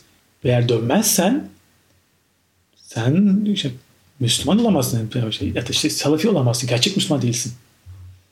İşte, işte karılarına işte mesela diyelim ki işte bizim Salafi hakkında işte kıyafet meselesi de mesela Kur'an'da kıyafet dair hiçbir şey yok. Sünnet kitapları işte bu ilk hicabı micabı tanımlayanlar. İşte Kur'an'da hiçbir tasvir yok kadınların kıyafetine dair. Bugünkü sünnet kitaplarını, Türkiye sünnet kitaplarını okursan onlarda hiçbir şey yok. Bunları okursan işte bir gün işte karısı, işte Muhammed'in karısı geldi. İşte yüzü açıktı falan. Muhammed ona dedi ki işte bu haramdır. Senin hiçbir yerin gözükmemelidir falan diye bir işte hicabı icat ederler yani bu sünnet kitapları. Dolayısıyla madem sünnette böyle bir hikaye var demek ki kadının hiçbir vücut parçası gözükmeyecek. El, ayak, yüz hiçbir şey gözükmeyecek. E bu kadın nasıl önünü görecek? İşte böyle peçeli bir şey olacak sadece gözlerinde. Dışarıdan bakan onun gözünü göremeyecek ama o dışarısında birazcık görecek gene. Hadi yürüyebilecek kadar. Eldiven takacak. Kadın zaten, Eller zaten çok sokağa çıkamıyor yani. Hani erkeksiz Aynen, de zaten sokağa yasak. zaten niye çıkıyor da hani çıkıyorsa da bir çadırla üzerinde çıkmalı. Aynen. Yani hani vücudun hiçbir şey hiçbir yere gözükmemeli. İşte eldiven takacak, işte ayaklarını şöyle örtecek, işte yüz komple kapalı olacak falan. Okuduğum kaynaklar o kadar çelişkili ki. Yani müthiş özellikle kadın üzerine. Ve yani böyle özellikle çaba gösterdiğini belli olan bazı akademisyenler var işte. Şey diyor mesela işte ilk feminist hareketler falan. Ee, o zaman daha hiç hani şey yokken kadınlara hak veren. Çünkü ondan önce işte kız çocukları hı hı. diri diri toprağa gömülürdü. Ve işte o gel. Mesela o hikaye de çok ilginçtir. yani böyle aklın durur. Hiçbir e, gerçeğe dayanmayan ve bu romantize edilmesinin art niyetiyle alakalı da benim bir aslında sana yani sana değil de genel bir sorunum var ve bir sorun var. Bu peki neden yapılıyor?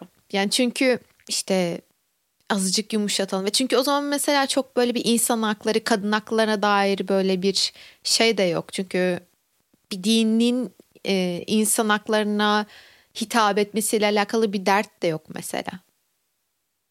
Çünkü insan haklarına hani hitap ediyor olsa mesela işte eşit olsun insanlar veya işte hadi Yahudileri öldürmeyelim falan filan. Hani en azından böyle bir detaylar falan da eklenebilirdi. Hani cihat olmazdı falan. Hı-hı. Anlatabiliyor muyum? Ee, revize ediyorlar bir yerde. Ya ya. Bu neden peki yani? yani bu, bu bu çok ilginç bir tarihsel gelişim aslında. Mesela özellikle bu 1800 yılların sonu 1900'lerin başında Mısır'da reformist bir akım çıkıyor. Mesela bak 1800 yılın sonuna kadar İslam diyorsun hiçbir daim böyle reformist bir akım yok. Yani İslam'ı reforme edelim. Bu zaten böyle bir şey düşün, düşünemez bir şey zaten. Çünkü İslam zaten en mükemmel, fıkıh en mükemmel. Bunu reform edemezsin. İlk biz 1900'lerde yani 1900'lerin sonu 1900'lerde Mısır'da işte orada meşhur bir medrese var. Orada başlıyor bu fikirler. Diyorlar ki İslam'ı reform etmek lazım. İlk defa söyleniyor bu yani. Ve buradan ilginç şekilde iki akım çıkıyor sonrasında. Bir Salafiler. Çünkü Salafiler diyor ki aynen doğru. Yani bugünkü İslam'ı, İslam'ın iyi değil, bugünkü İslam'ı reform etmek lazım. Çünkü bugünkü İslam fıkıh ve sufilerle, sufilerden ibaret. Bunları silip gerçek İslam'a dönmemiz lazım. Bu ilk akım. İkinci akım siyasal İslam. İşte bugün Mısır'daki İslam, işte Müslüman kardeşlerle Türkiye'de AKP. Bu akımın çocuğu bunlar hep. Siyasal İslam. Bunlar diyorlar ki İslam'ı reform etmek lazım. Çünkü bu şekilde uygulandığında bir şey vermiyor bize. Uygulanabilir değil artık. Yani çünkü çok hızlı değişiyor zaman. Her şey çok hızlı değişiyor. Toplum çok hızlı değişiyor.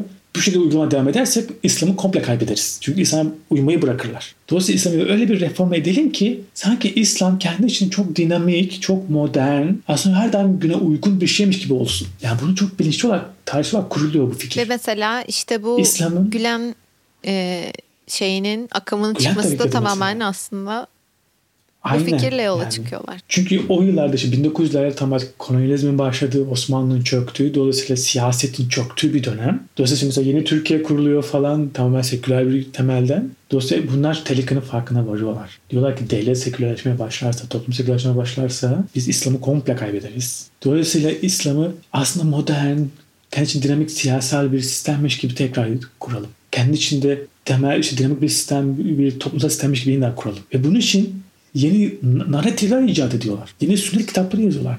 Ve işte o zaman bu, e, bütün bunlar başlıyor. Mesela 1920'lerde işte Mısırlı reformistler mesela diyorlar ki aslında ilk Müslümanlar ilk demokratlardı. İşte Muhammed işte hep birilerinin fikrini sordu oylayarak bir şey yalan. yaptılar. Uydurmaca. Tabii ki yalan. Tabii ki uydurmaca. Onu, onu biliyor aslında uydurmaca olduğunu. Ama böyle yaparak aslında İslam'ın güne uygun, kendi için dinamik modern bir şey olduğunu göstermeye çalışıyor. İşte aynı zamanda işte kadın hareketle çıkmaya başlayınca hemen aynı, aynı strateji devreye giriyor. Aslında kadınla, İslam'da kadınlar devrimci bir rol var. İşte Muhammed işte şöyle yaptı, Muhammed öncesinde işte şöyleydi falan. Bu tamamen bilinçli olarak uyduruluyor o yıllarda. Yani böyle bir şey zaten yok. Olmadığını kendileri de farkındalar. Bilinçli olarak bunu uyduruyorlar. Dolayısıyla böyle modernmiş gibi görünen bir İslam narratifi kuruyor bu siyasal İslam sonrasında. Bugün hala da etkili. Geçen konuştuğumuz konuya böyle birazcık direksiyonu çevirmek istiyorum. E, kaydetmiştik ama e, kayıt çöpe oldu biliyorsun. bu bizim ilk yayınımız gibi olacak umarım.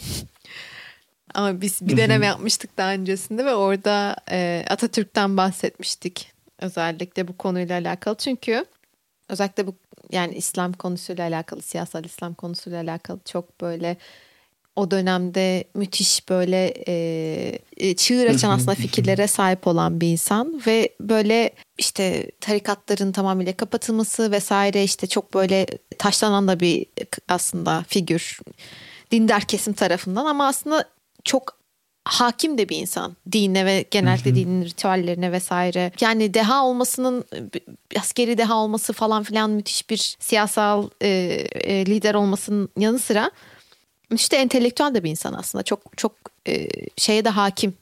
Hem dine hakim hem aslında nasıl uygulandığına da işte e, toplumun ihtiyaçlarına, topluma ne, ne anlama geldiğine de aslında Türk toplumunda ne anlama geldiğine de İslam'a dair. O dönem ve sonrasında da hiçbir eşi benzerinin olmamasıyla alakalı e, birazcık konuşmak istiyorum. Çünkü hiçbir kategoriye aslında uymuyor. Ya, işte Atatürk konusu gerçekten hala çok enteresan Türkiye açısından. Yani çünkü gerçekten böyle doğru dürüst Atatürk'ün tarihsel anlamına dair bir biyografi yok. Yani bir sürü biyografi var. İşte Atatürk şöyle yaptı, böyle yaptı, şunu dedi, bunu dedi falan. Eyvallah, güzel. Ama hiçbiri gerçekten çıktı tarihsel olarak Atatürk'ün olduğu konjüktürü açıklamıyor. Hangi tarihsel dönemde bu adam ne yaptı? Ki inanılmaz bir dönem. Zaten halihazırda geldiği bir gelenek var. İşte İttihat geleneği. Yani bu gelenek zaten çok eski bir gelenek aslında. Entelektüel bir gelenek yani en başta. Tabii ki militer bir gelenek. Yani daha Atatürk'ten önceki jenerasyonlar bu sorularla aşırı neşir oluyorlar. Çok etkili bir şekilde bunlar Avrupa ile kıyaslıyorlar sürekli. Diyorlar ki Avrupa'da reform gerçekleşti ve bu tarihsel olarak onlara büyük bir sıçrama gel- sundu. Belki biz de bunu burada yapabiliriz. Fikir çıkıyor ortaya. Ve mesela Atatürk bu, bu akıma epey yakın. Yani gerçekten böyle bir reform, hani bir tür reformist bir e, milestone istiyor. Yani bu, böyle bunu isteyen bir akımdan geliyor daha en başta. O yüzden Osmanlı geleneğinden geldiği için de esasen mesela Hanefi fıkhına hakim biri. Yani dolayısıyla işte sonraki işte tipik uydurmacılardır işte. İşte dini bilmezdi zaten o falan işte içkiciydi bilmem ne gibi abuk subuk uydurma şeyler yani. Hani. Şey de çok gelir dinler kesin hiç dinden haber işte şöyle içkiciydi böyle. Ya o kadar hakim ki işte e, gittiği yerlerde falan imamları falan alıp kenara sorguluyor. Hani soruyor mesela bu haram niye haram? Sen biliyor musun? falan. Hani böyle e, bazı imamlar gerçekten bilmiyor falan onlara anlatıyor falan Kur'an'dan. Bak şu şu ayette aslında haram yazar işte şu şu ayette şudur falan diye çok hakim Kur'an'a. Çünkü geçen bir dönemi var yani bu özellikle Diyanet kurumunu kurmaya fikrinin ilk ortaya çıktığı dönemlerde yani kendisi kişi olarak zaten hani dini bir gelenekten zaten geliyor. Bir de bir tarihsel olarak kişi olarak ilgilendiği bir dönem de var. Çünkü bu işte Türk Türkçe meallerinin yapılacağı dönemlerde falan gerçekten buna birçok dönem dönemin intelektüelleriyle beraber kafa yoruyor. Ve yani şöyle bir gerçeği gerçek çabucak kendisi de yüzleşiyor esasen. Yani bu Hanefi fıkıh geleneği çok eski bir gelenek tabii ki. O kadar kompleks ki yani herhangi bir küçük bir bölgedeki hiçbir imam bu kompleksi sahip, kompleksi anlayabilecek kapasitesi sahip değil. Dolayısıyla imam birçok noktada yani sağdan soldan duyduğu öncesinden duyduğu şeyleri yapıyor esasen. Gerçekten fıkıhın ne dediğini hakim çok az kişi var. Ve bunlar işte ancak İstanbul'da işte bilmem hangi medresede bulabileceğin tipler. Dolayısıyla zaten hani fıkhın kendisi zaten uygulamayı yani pratik alanda çok bambaşka işliyor. Ve bu ilk problem olarak ortaya çıkıyor en baştan zaten. Yani demek ki yani bu fıkıh bir kere uygulanabilirliği neredeyse hiç olmayan bir şey. Çünkü en başta zaten fıkhın sistematik problemi Atatürk açısından. Belli bir kitap yok. Hukuk, hukuk kitabı yok. Çünkü sen mesela diyelim ki bir imamsın, kadısın. Sana biri bir vakayla geldi. Bilemedin ne yapacağını. İdeal durumda İstanbul'a gidersin ki hiçbir zaman yapmaz zaten böyle bir şey. Hemen uydurur bir tane bir, bir sonuç yap bunu der. İdeal durumda İstanbul'a gidersin medreseye. İşte orada bir alim vardır. Ona sorarsın nedir bu? Alim açar fıkıh kitaplarını. İşte fıkıh kitapları denir burada. Çünkü böyle bir yasa kitabı yok. İşte işte İbn Hanafi'nin fıkıh kitabı var, işte şunun kitabı var, bunun kitap kitap dedim. Bunlar da hepsi 10 cilt, 10 cilt, 10 cilt, 10 cilt. Orada mesela 100 ciltlik kitap vardır. Mesela o vakaya ilgili baktığı zaman mesela bu alim görür ki ya Hanefi başka bir şey demiş, diğeri başka bir şey demiş, diğeri başka, diğeri başka bir şey demiş. Mesela ne yapar alim? Der ki bence bununki doğru. Dolayısıyla sen böyle yap der imama. İdeal fay. Tabii ki Pratikte imam asla İstanbul'un için gelmez. Onun asla dizi alim bu yüz ciltli kitabı açıp bakmaz. Kafasında o anda ne varsa, aklında ne yetiyorsa onu söyler. Dolayısıyla yasa mantığı, yasa ilkesine uymuyor bir kere Hanefi ve fıkhın kendisi. Çünkü yasa kendisi ilkesel olan bir şey. Yani bir ilke vardır. Sen bu ilke her daim referans verirsin. Birisi de bunu zaten herkesin aynıdır bu ilke. Fıkıhta böyle bir şey yok. 10 tane alime git, 10 da sana farklı bir şey söyler. E o zaman bu yasanın mantığı nerede? Uygulanabilirliği nerede? Yok bir uygulanabilirlik. Kafasına göre gücü yani gücü yeten her şeyi yapar esasen. İmama yeterince para ver, alim yeterince para ver. Senin istediği gibi fetva yayınlar, senin istediği gibi karar verir. Bitti. Dolayısıyla bu çok büyük sistemsel bir problem. Mesela Atatürk bu sistemsel problemi çözmek istiyor. Diyor ki birader biz buraya sivil anayasa getireceğiz, sivil yasa getireceğiz. Bu fıkıh mıkıh bunlar, bunların uygulanabilirliği yok artık. Yani bunun, bunun dönemi bitti. Ama işte sıkıntı tabii şurada ortaya çıkıyor. İmamlar mesela birçok örnekte aynen hep imamlarla çok konuşuyor Atatürk. Çünkü sosyal olarak imamlar hala pozisyon olan tipler tabii ki. Yani artık bir anayasa, hani bir yasa getirilmiş, sivil yasa. Ama insanlar hala birçok için imamı soruyorlar o dönem. Çünkü daha toplumda bir sivil yasa mantığı oturmamış. Bir şey olduğunda imama sorulur. Mantık bu. Ve imamlar zaten sivil yasayı bilmiyorlar. aslında fıkıhı da çok doğru bilmiyorlar da işte fıkıh bunu deriz gibi böyle kafalarından biraz uyduruyorlar birçok zaman. Ve sonra Atatürk diyor ki biz bu imamları kontrol etmemiz lazım. Yani ben bu imama gidip sorarsam işte Yahudi öldürülür mü? Öldürülür der. Buna giderip sorarım. Yok öldürülmez der. Bu nasıl iştir? tehlikeli yani bu ülke. Toplum için tehlikeli. Manyak bir imam çıkarsa ne bakacağız? Diyanet Vakfı. Ya da işte Diyanet İşleri Başkanlığı yani. yani başkanlık olarak kuruyor. Bir vakıf. Yani ne vakıf?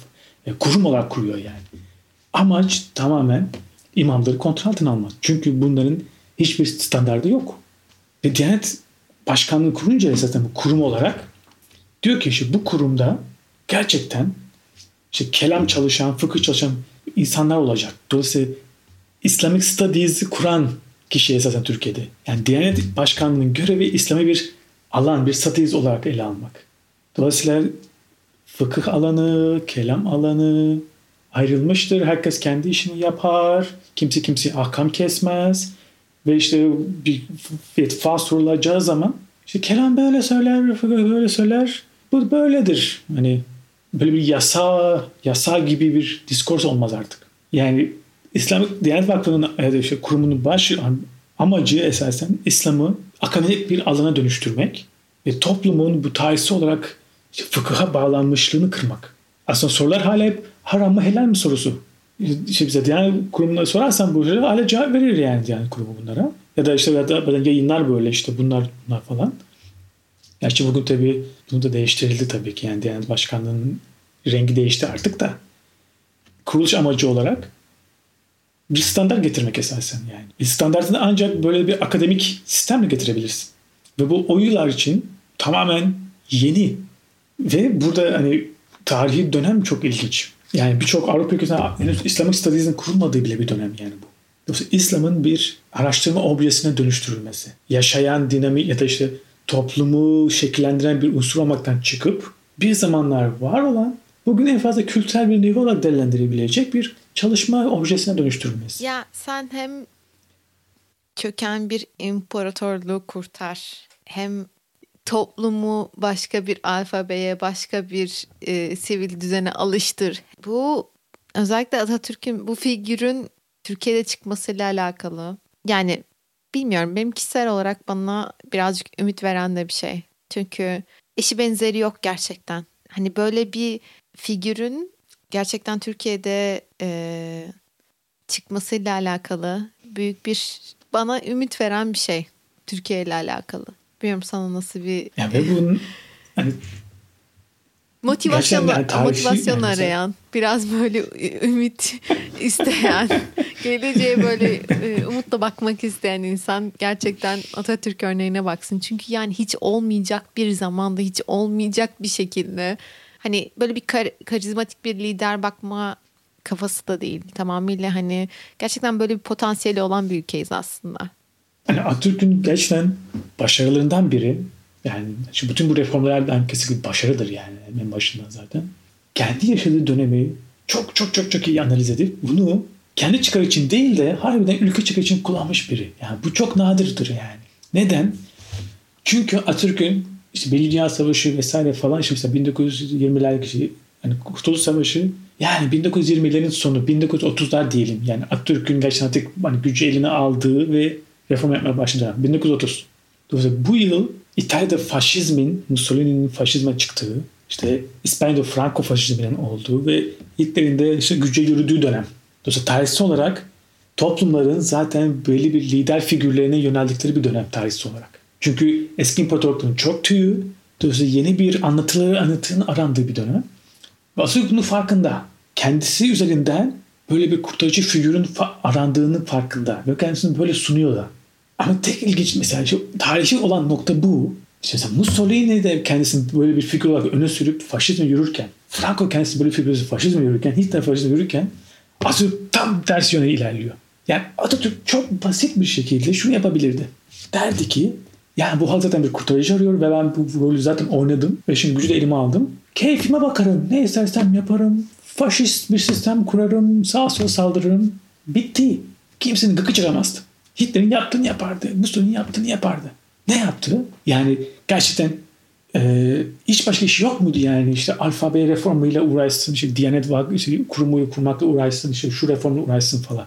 Yani kendine işte Mussolini'nin Hitler'in yaptığı gibi koca bir Schloss, e, saray gibi bir yer inşa edip şey, Erdoğan gibi saray inşa edip keyfine bakabilirdi. Ve çocuklarına işte bırakacağı bir faşist sistem kurabilirdi. Çok basit yapardı bunu.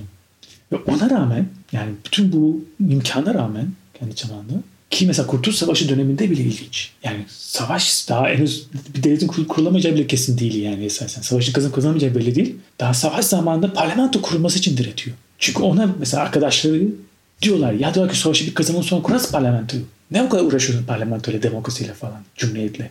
Önce bir savaşı kazanalım. Atatürk diyor ki daha en baştan ilk olarak koyuyor. Diyor ki önce parlament kurulacak sonra savaşacağız. Ve mesela çok eleştiriliyor arkadaşlar tarafından bunun için. Diyorlar ki amma taktın yani şu cumhuriyete. Ve sonuçta savaş kazanılıyor. Çünkü cumhuriyet kuruluyor falan. Yani başına yürümekle kalmadı. Tam aksiyona ilerledi. Neden? İlk muhalefet partisini kuran kendisi. Ve çok ironiktir mesela bu tarihte gerçekten belki de o yılda ilk, ilk yaşanan bir şeydir. Çünkü Atatürk güç elini topluyor savaştan sonra. Yani mesela yani emirleri kanun niteliğinde neredeyse. Çünkü daha anayasa daha yeni yeni hazırlanıyordu. Anayasa çünkü ortada. Ve emir veriyor muhalefet partisi kurulsun diye. Kendi gücü sorgulansın, sınırlansın diye emir veriyor adam. Şimdi mesela bunun bir örneği yok mesela tarihte. Yani gücü eline almış bir figür, hiçbir böyle bir baskı yokken, hiçbir böyle bir tehlike yokken kendi emriyle kendi kararları, kendi gücü sınarsın, sorgulansın diye bir emir versin. Mesela bu da mesela bu, bu özellik niye hiç vurgulanmaz Atatürk'ün tarihi anlatılırken? Atatürk işte böyle çok kişisel şeylerine vurgulanır. Yok işte şu yemeği severdi, işte şu dans yapardı falan. Eyvallah lan fantazi hikayelik güzel de böyle bir tarihi faktlar var yani. Hadi Avrupalılar bunu ignore ediyorlar anlarım. Birader var Türkiye'de bunu ignore etmeyin. Yani bu müthiş tarihi bir vaka yani. Yani adam kendi emriyle kendi gücünü sınırlamaya sınırlıyor. Ve böyle bir baskı da yokken. Çünkü diyor ki hayır birader cumhuriyet kuracağız demokrasi gelecek buraya. Ve işte ironisi orada. Yani tarihsel olarak. Bunu emir vererek yapıyor. Emirle cumhuriyet kuruyor adam. Çünkü eğer emir verecek biri olmasa cumhuriyet kurulamazdı Türkiye'de. Mümkünatı yok. Mesela bugün Avrupa tarihi çalışan historiciler işte Atatürk'ü hemen şeye indirgerler işte. Ya işte bu aydınlanmacı despot. Hmm. İşte tipik işte Avrupa bakış açısıyla bakarlar yani. İşte Prusya'da da böyle despotlar vardı. İşte despotlar ama işte aydınlanmacılar Despot falan. Despot kurtarıcı diyorlar hatta. Authoritarian Aynen. savior. Yani ta, Alman, Avrupa tarihinde mesela işte böyle aynen aydınlanmacı despotlar vardı işte Prusya'da vesaire falan. Hiçbiri kendi emriyle kendi gücünün kısıtlanmasını önünü açmamıştır. Atatürk'ü işte bir aydınlanmacı despota indirgemek çok ya cahilce ya kasıtlı. Kasıtlı hocam. Yani bu Yaycı adam olabilir. eğer böyle bir despotsa tarih bilen insan bu kasıtlı yani. Yani o yüzden Atatürk'ü anlamak çok zor onlar için. Çünkü Atatürk ona göre paradokslarla dolu. Gerçekten mesela Almanların, İngilizlerin, Fransızların yazdığı bir sürü Atatürk biyografileri var. Hep aynı hikaye. Onlara göre Atatürk paradokslarla dolu, gizemli bir hikaye, gizemli bir aktör. Hem aslında İslamik ama işte seküler de yapıyor. Hem despot ama işte cumhuriyet de kuruyor falan. Ona göre böyle kafası karışık bir tip. Çünkü Atatürk dediğimiz gibi çok ilginç bir figür. Çünkü tarihsel şunu fark etmiş durumda. Yani bir, ben gücü elime alabilirim. Çünkü öyle bir tarihsel dönemdeyiz. İki, bu aslında bir avantaj. Çünkü ancak böyle bir figür, merkezi gücü almış bir figür cumhuriyeti kurabilir sistem olarak. Eğer biz bu insanlara böyle bir sistem, yani böyle bir merkezi figür olmasaydı kim demokrasi istiyordu bu yıllarda? Kim demokrasi kavramını biliyordu bugünkü anlamıyla? Cumhuriyete dair kimlik fikri vardı. Kim kuracaktı yani cumhuriyeti? Böyle bir şey hiçbir kurulamazdı. Atatürk bunu gayet bilinçli olarak yapıyor. Ve bunun farkında da dönem. Diyor ki ben gücü elime almalıyım. Çünkü ancak gücü elime alarak ben bu ülkede kimsenin güçlü olmayacağı bir sistem kurabilirim. Yani bu bir paradoks değil onun için. Tamamen tarihi bir fırsat.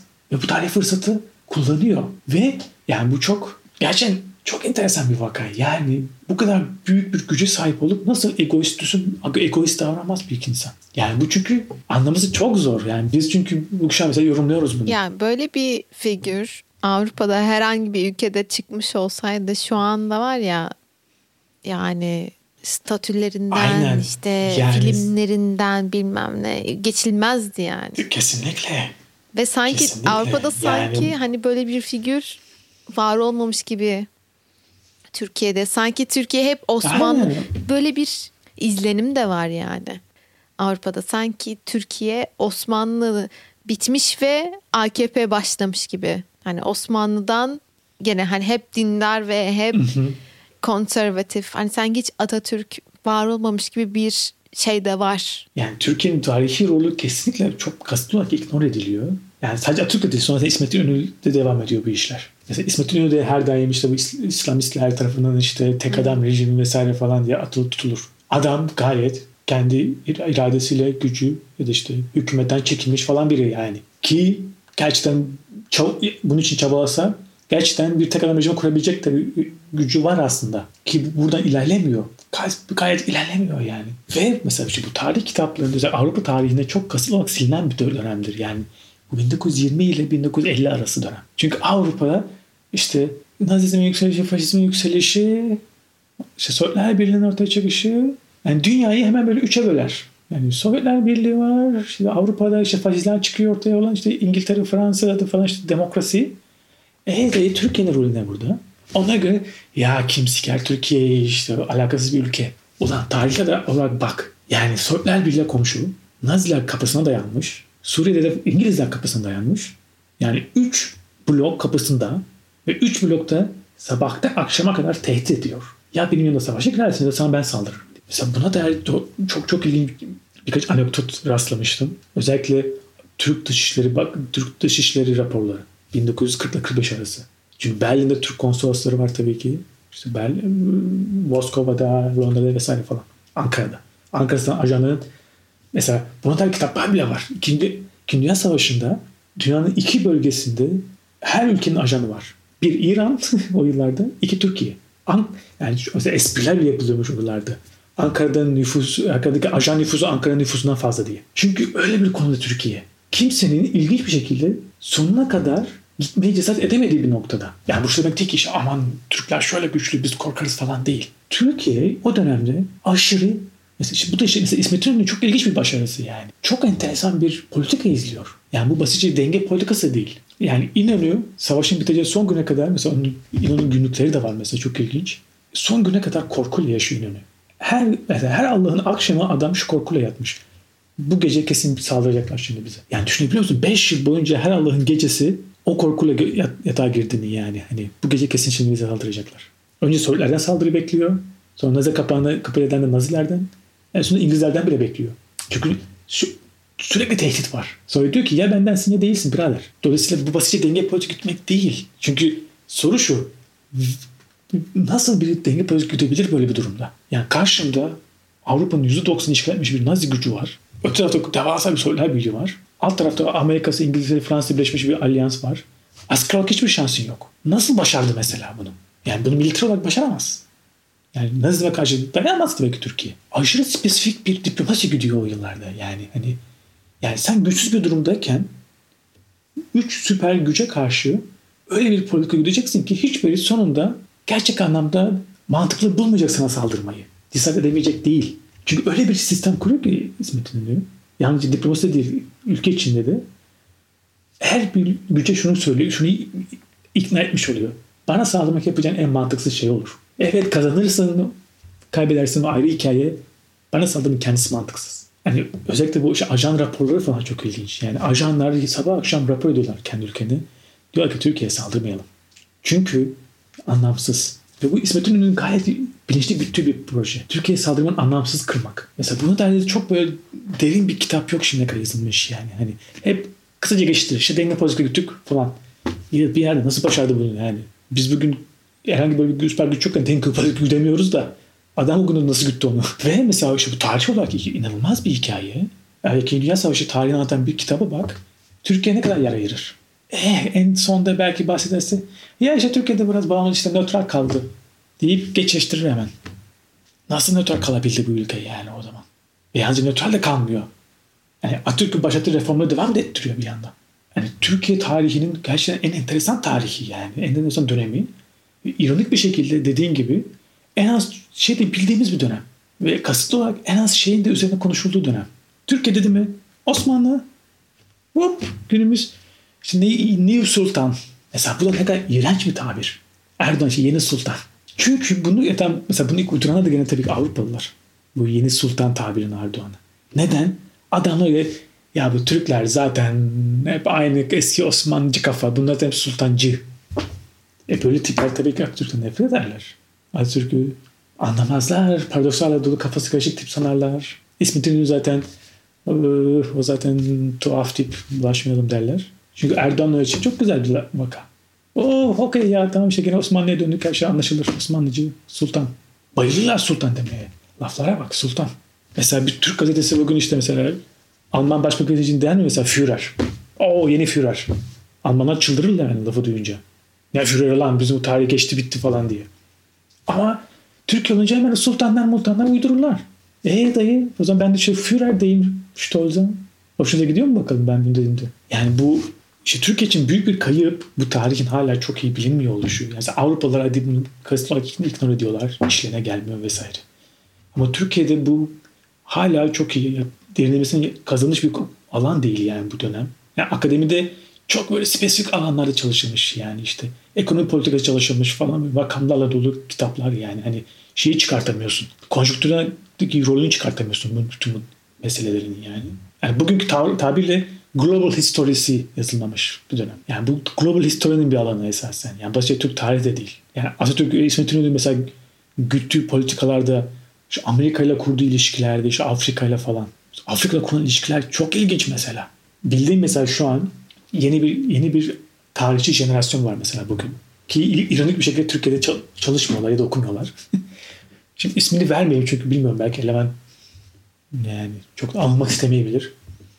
Kendisi doktor yanılmıyorsam yeni tamamladı. Amerika'daki bir üniversitede. İşte tabii ki Türkiye'den tabii ki yani mecbur kaçmak zorunda kalmış biri. Tarih alanı üzerine yazıyor doktorasını. Yazdı hatta bitirdi.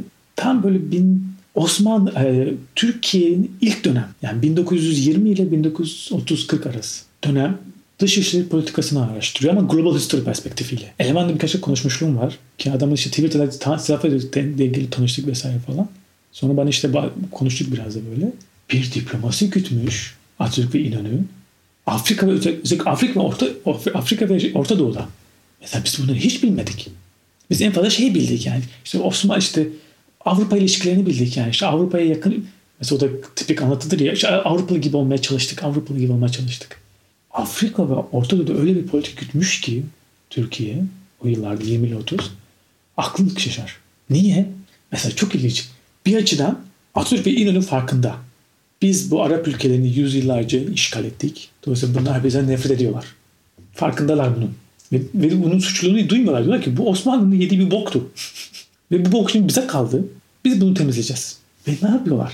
Diyorlar ki kendimize İslam dünyasında özel bir rol biçmemiz lazım. Biz ne Avrupalı olmalıyız? Bunu bayağı söylüyorlar daha başta. Ne Osmanlı olmalıyız. Biz tamamen unik bir rol biçmeliyiz kendimize. Bu öyle bir rol olmalı ki Avrupalılar bizi kendinden sanmalı. Araplar bizi kendinden sanmalı. Ama bu rol aynı zamanda öyle bir şekilde unik olmalı ki Avrupalılar biz olmadan kendilerini eksik görmeli. Araplar biz olmadan kendilerini eksik görmeli. Avrupa'ya o yüzden böyle hafif bir oryantal fikir satıyor. Mesela İsmet İnönü zamanında şeylere mektup gönderiliyor. Ee, Oriental Studies'deki profesörlere Fransa ve Almanya'da. Diyor ki İstanbul'da binlerce manuskript var. Siz bu manuskript olmadan bir şey yapamazsınız. Gelin burada ben enstitü kuracağım. Size burada ders verin. Manuskripti araştırırsınız. Sizin işiniz görülür, benim işim görülür. Ve bunu yaparak şunu yapmaya çalışıyor. Diyor ki Oriental, Oriental Studies, İslam Studies Türkiye'ye gelip Türkiye işbirliği yapmadan buradan hiçbir şey yapamazsınız. Biz olmadan eksiksiniz bu konuda. Ve bunu kabul ettiriyor Avrupa Akademisi'ne. Ve aynı şekilde mesela Avrupa Arap ülkelerine gidiyor. Diyor ki çünkü birçok zaten hala koloni kimileri işte biraz bağımsızlığını kazanmış. Diyor ki bak birader sen yine bağımsız oldun. Senin reformlara ihtiyacın var ama bunlar uzun süren şeyler. Biz sana bu konuda yardım ederiz. Mesela çok ilginç bir örnek. Yanılmıyorsam bir Arap ülkesinde Yemen bir de başka bir ülkede Türkiye 30'larda bir heyet gönderiyor jandarma kurumun kurulması için. Ve jandarma teşkilatına uygun Türk heyeti kuruyor ve ilk jandarmaları Türk heyeti eğitiyor. Ve şu fikri veriyor onlara. Birader siz reform yapmadınız. Biz bunu çabucak yaptık. Ama aman ha bu reformu hemen Avrupa'dan alırsan bunlar işlemez. Biz bunları yaptık, dönüştürdük, en iyi forma getirdik. Biz sana bunun için yardım ederiz. Ve bunu kabul ettiriyor Arap ülkelerine. Son zaman Arap ülkeleri sıraya giriyorlar. Mesela işte polis teşkilatının, jandarma teşkilatının Türkiye'den öğrenmek için. Oysa bakarsan lan jandarma kelimesinin kendisi zaten Fransızca. Türkiye bunu Fransa'dan öğreniyor. Ama onu öyle bir dönüştürüyor ve sonuçta öyle bir şekilde pazarlıyor ki Arap ülkelerini. Diyor ki sen Fransa'dan bu sistemi alırsan işlemez. Fransa bunu ne anlar? Biz bunu dönüştürdük, değiştirdik. Bu İslam'a da uygundur, kültüre de uygundur. Sen bunu yap. Ve o işte Türklerden artık Osmanlı etkisinden dolayı Türklerden nefret eden Araplar bir anda değişiyorlar. Çünkü diyor ki ah bu Türkiye başka Türkiye. Bu eski Osmanlıcı işgalci Türkiye değil. Bu eğer onun işbirliği yaparsan bizi geliştirmemize yardımcı olacak bir Türkiye. Mesela inanılmaz bir dış politika. Yani sen daha yeni kurulmuş bir ülkesin. Elinde gücünde daha doğru, doğru hiçbir güç yok. Böyle bir durumda sen Avrupa'ya sen olmadan eksik olacakları fikrini verebiliyorsun. Yüzlerce Osmanlı'dan nefret etmiş bir gruba sen olmadan gelişemeyecekleri fikrini veriyorsun. Bunu başarıyorsun yani. O yüzden mesela işte bunlar mükemmel şekilde üzeri örtülmüş tarihler ve biz bunu aslında öğrenirsek gerçek anlamda dediğin gibi aslında yani potansiyeli çok daha fazla fark ederiz. Yani ne yapılmış, ne yapılabilir bundan sonra da yani. Sonuna yaklaşmış bulunuyoruz konuşmamızın. Ben kendi adıma çok şey öğrendim. Aslında aramızdaki sohbetler gibi bir teması var bu podcast'ın. O yüzden yani kimse böyle bir Aynen. E, önceden konuşulmuş, ayarlanmış bir program ve üzerine e, karşılıklı tartıştığımız bir ana konu beklemesin. Gerçekten tam nereden nereye geldiğimiz gerçekten nereden nereye gibi bir konuşmalar aslında. Bizim bütün konuşmalarımızın sonu böyle olduğu için. Bu tatta olacak.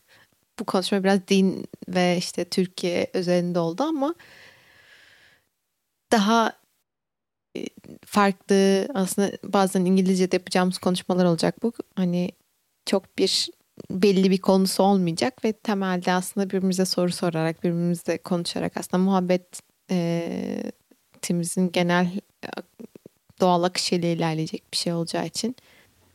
Yani hani bu işte sohbetler aslında biraz böyle yeni tartışmalara alan da açmasını umduğumuz bir şey aslında bir açıdan yani bazı tartışmalar hala tabu ya da bazı meseleler hala böyle tipik stereotiplere sıkışıp kalmış falan ya da bazıları hala cesaret edilemiyor açıkça söylenmeye.